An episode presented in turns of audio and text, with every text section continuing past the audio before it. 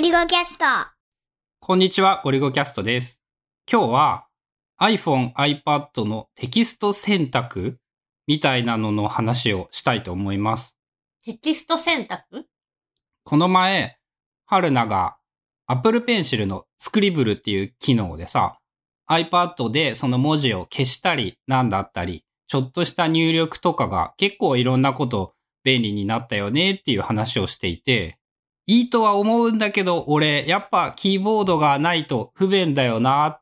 で、なんで不便なんだろうっていうことを考えたら、文字が入力できることはもちろんあるんだけど、範囲選択をしてカットするとかペーストするとか、こう、文字の選択っていうのが、キーボードがないと個人的にはすごいやりにくくって、そこだけは圧倒的なその物理キーボードとタッチパッドっていうかの差だと思っていたんだけど、春菜に、え、3本指、トリプルタップとか使えばええやんって言われて、やってみたら、えー現状、キーボードと同じとは言わないんだけど、あれ、結構これ使えるのかなって思ったんだよね。iOS、iPadOS にはテキスト編集のジェスチャーっていうのが何種類かあって、例えば文字の上でトントンってダブルタップすると単語が選択される。で、トリプルタップ、トントントンって3回タップすると段落が選択全部できる。そう。で、まあなんか、多分ね、知ってはいたんだけど、やっぱ使ってなさすぎてすぐ忘れてしまって、で、まあトリプルタップ、ダブルタップ、トリプルタップでの選択に加えて、さらに、あの、ポップアップメニューでコピーとかカットとか、あれがめんどくさいんだって言ったら、それもジェスチャーでやればいいやんって春菜が言っとったやん。3本指でキュッてこうつまむジェスチャーをするとコピーになって、今度3本指で反対にそのぷわっと開くジェスチャーをするとペーストになる。っていうのも、これ iPhone でも一応使える iOS、iPadOS 共通のそのテキスト編集ジェスチャーになってて、そう、そのコッペとかを連発するときに、あの、要するにさ、範囲、マウスで範囲選択をしてさ、右クリックをして切り取りを選ぶとかさ、あれが嫌だから、そのコントロール X、コマンド X みたいなので切り取りをして、こうコマンド V、コントロール V で貼り付けをしたいって思っていた、そのコントロール X、コマンド X に相当するものっていうのが3本指のジェスチャーで同じぐらいのスピード感でできるんだったら、意外とキーボードなくても俺も使えるかもしれないって思ってやってみたところ、iPhone はまあ無理だったね。画面がちっちゃすぎて、なんか3本指でそのシュワーンって縮めるとか広げるとかっていうのが、画面がちっちゃすぎてすごい指が引っかかって鬱陶しくて嫌なんだけど、iPad の画面サイズがあったら、えー練習が必要ではあるんだけど、俺も Apple Pencil を握りつつ、右手で Apple Pencil を握って、左手でそのコピーペーストのジェスチャーとかを覚えれば、範囲選択してカットしてペーストしてみたいなのが、キーボードがなくても、まあまあできるかもしれない。で、文字の入力とかって言ったら、音声入力と、あの分割キーボードの点キーを iPad の上に出すやつを併用すれば、なんか文章を書くということも意外と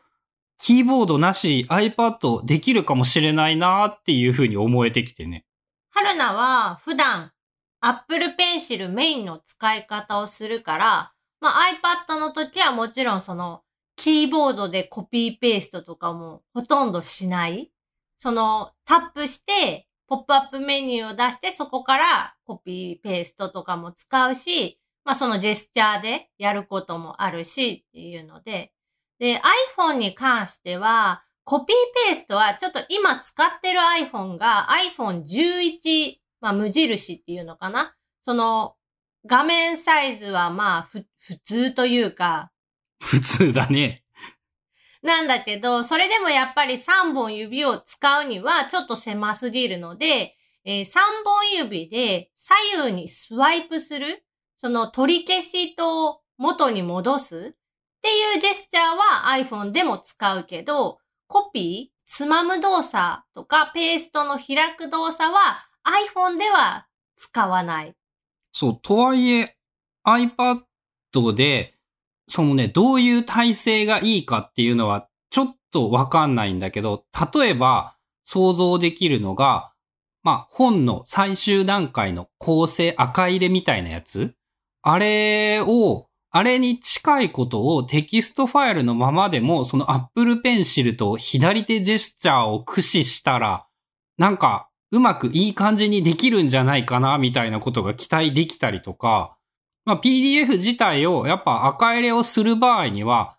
Mac とかパソコンでやるよりもどう考えても iPad の方がいいからさ、なんかそれに準ずる、それに近いことも他の iPad でそのうまく直感的に素早く扱えるようになったら、テキスト系のお仕事でも iPad の出番がなんか増えそうだな。iPad だから便利になるっていうことがなんか増えそうだなって思ってね。正直、あの、スクリブルがもし日本語対応したとしても、その速記ができる人とかじゃない限り、こう手で書いて文字を入力するスピードと、まあ、タイピングするスピードと、喋りながらというか、音声入力で入力するスピードを比較したら、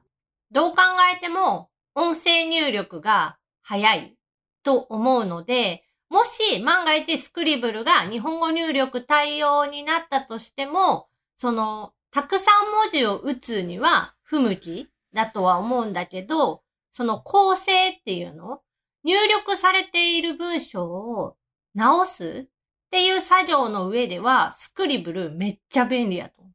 面白そうだよね。そのてにをはが間違ってたのをさ、テキストファイルの状態でぐちゃぐちゃって消して、その手っていうのをウォーっていうのに日本語で書き換えてって、結構キーボードを使うより早いかもしれないとも思えるし。最近普通にそれはやってて、そのさっきのテキスト選択の話でも、スクリブルを使えば、も、文字の上をピャーって線でなぞるっていうの？アップルペンシルで、ここからここまでっていう、まあ、文章のところを、文字の上を取り消し線みたいな感じで、線でなぞると全部選択されていくの。それがすごい便利で。そう、そこに選択されていく便利さに加えて、右手を選択の役割にしてさ、左手をカットペースト指示の役割にすればさ、やっぱキーボードで、例えばカーソルキーとコマ、キーボードショートカットを駆使してテキストをコピペするよりも、そのアップルペンシルとジェスチャーを両手駆使して使った方が速くなる可能性は十分ある？カーソルを動かす、まあ、好きな場所に、ここってピンポイントに動かすことだけを考えれば、多分キーボード使うよりも、普通にその iPhone、iPad で、この場所って言ってタップすれば、その場所にカーソルが行くし、たとえそれが1文字ずれてたとしても、今その、ま、カーソルの移動っていうのもすごいやりやすくなってて、カーソルを直接こう触って動かすことができるっていうのかな。そう。まあ、例えば、ビムを極めると25行目の何文字目に移動みたいなのがめちゃめちゃ早くできるので、そのテキスト編集のみに特化した超人とかはもちろん Apple Pencil よりより早くはなるんだけど、まあ一般的な矢印キーを使って場所を指定するレベルぐらいのことを考えたら、アップルペンシルなんか超えうるなと思って、あ、そうなるとなんか期待値高いね。俺もなんか使えないかなってちょっと思うようになって。まあ俺アップルペンシル2がないんだけどね。まあ、あと、3本指のそのジェスチャー関連で言うと、どの指を使って3本にするかっていうのも結構大事だと思ってて。え、親指と人差し指と中指じゃないの？まあ、それでも別にいいんだけど、春菜は、えっとね、あの、狐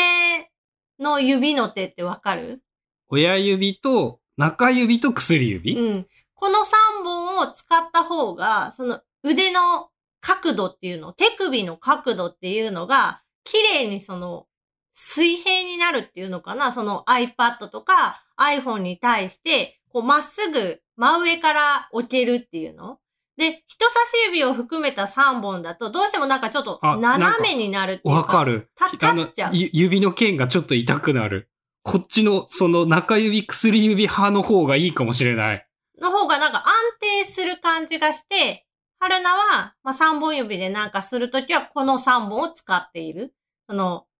親指、中指、薬指。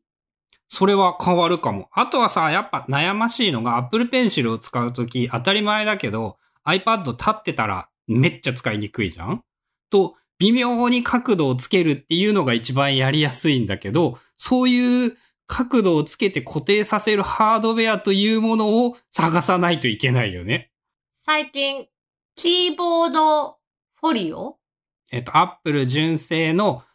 マジックキーボードじゃない方のキーボード。スマートキーボードフォリオかな？正式名称は。これを、まあ、iPad Pro 12.9インチにつけてるんだけど、まあ、普段、そのキーボードとしては使わなくて、ただのそのスタンドとして使ってるっていうので、これ、なんていうのかな、そのキーボードの上に被せる感じにすると、ちょこっとだけその角度がつく寝かした状態で使えて、その状態でずっと使ってる。と、Apple Pencil が使いやすい。うん。角度で言ったら多分15度ぐらいの傾斜がついた状態で、まあ、使えるっていうの。その、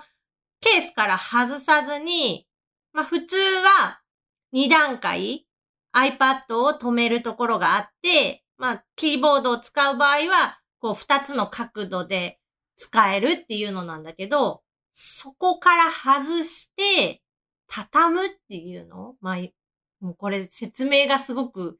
難しいんやけど。ブラックベリーみたいな形にするんだよね。あ、ちょっとこう被ってる感じ？キーボードに。あ、そんな感じ。あの上からシャキーンってキーボードを引き出してるみたいななんか重なった状態にするんだよね。と、角度ついて使いやすいの。キーボードは誤動作しない。だってここ当たってないからキーボードとしては反応しないっていうか。ああ、その隙間に埋まってるとスマートキーボードフォリオはキーボード認識するから、それならいいいいんだ。で、その角度は書きやすいんだ。っていうと、じゃあマジックキーボードよりあえてスマートキーボードフォリオの方が両頭使いができていいかもしれない。そう、これができるのはスマートキーボードフォリオだけ？マジックキーボードではできない。まあ、マジックキーボードでも、ちょっと変態的な逆さまに置くっていうの？ああ、キーボードを今度は前面に逆向きに立つようにするのね。うん。ただ、その、それだけだとダメで、その iPad とキーボードの隙間部分に、なんかね、iPhone とかを挿してあげると、えー、閉じないっていうか、直角にならなくって、ちょっと角度がつくっていう、まあ、結構変態的な技はあるけど、まあ、正直、かっこ悪いし。まあ、使いづらいよね。モフトとかはさ、そのちょうどいい角度には、そっちの手書き系のちょうどいい角度にはならないの？モフトの何シリーズかにもよるけど、前に iPad 11インチに貼り付けてたモフト X、まあ、タブレット用のモフトは、その低い角度は使えない。一番低い角度で多分30度ぐらい。まあ、手書きするには立ちすぎているってなっちゃうんか。まあ、今後それがどう変わってくるか。やっぱさ、完全に床に平置きしたら使いにくいよね。辛いね。この首の角度的にも疲れるし、その長時間できないよね。やっぱそういう意味でも。少しやっぱ傾斜が欲しい。で、うまく、でも熟練すれば、ひょっとしたら、本当キーボード系の人も変わりうる。というか、いろんな常識が変わるかもしれんよね。やっぱキーボードなんていらんじゃんっていうか、こう、特殊な用途のプログラマーしかいらないみたいなことに、まあ、いいのか悪いのかわからんけど、なるかもしれないし。っていうぐらいには、可能性はあるよね。よく考えたら、もう今やマルチタッチで、5本の指を当然認識できて、10本の指を認識できるんだから、まあ、キーボードと同等っていうか、それだけ分の指があって、さらに指の2次元、3次元の、3次元は無理だ。2次元の動きにも対応できるんだったら、キーボードより高度なことはできるはずだもんね。と、ソフトウェアさえこなれてくれば、何かもっといいことができるようになるかもしれない。という感じで、iPad で、そのテキスト編集系のこと、Apple Pencil と指がうまく使えれば、ひょっとしたら、すごい便利になるかもしれないなっていうお話でした。なんかこういう風に便利なことがあるよっていうのがあったら、Twitter のハッシュタグ、シャープゴリゴキャストだとか、最近はお便り欄っていうのを作ったので、そこから何か使い方などを教えていただけるとありがたいです。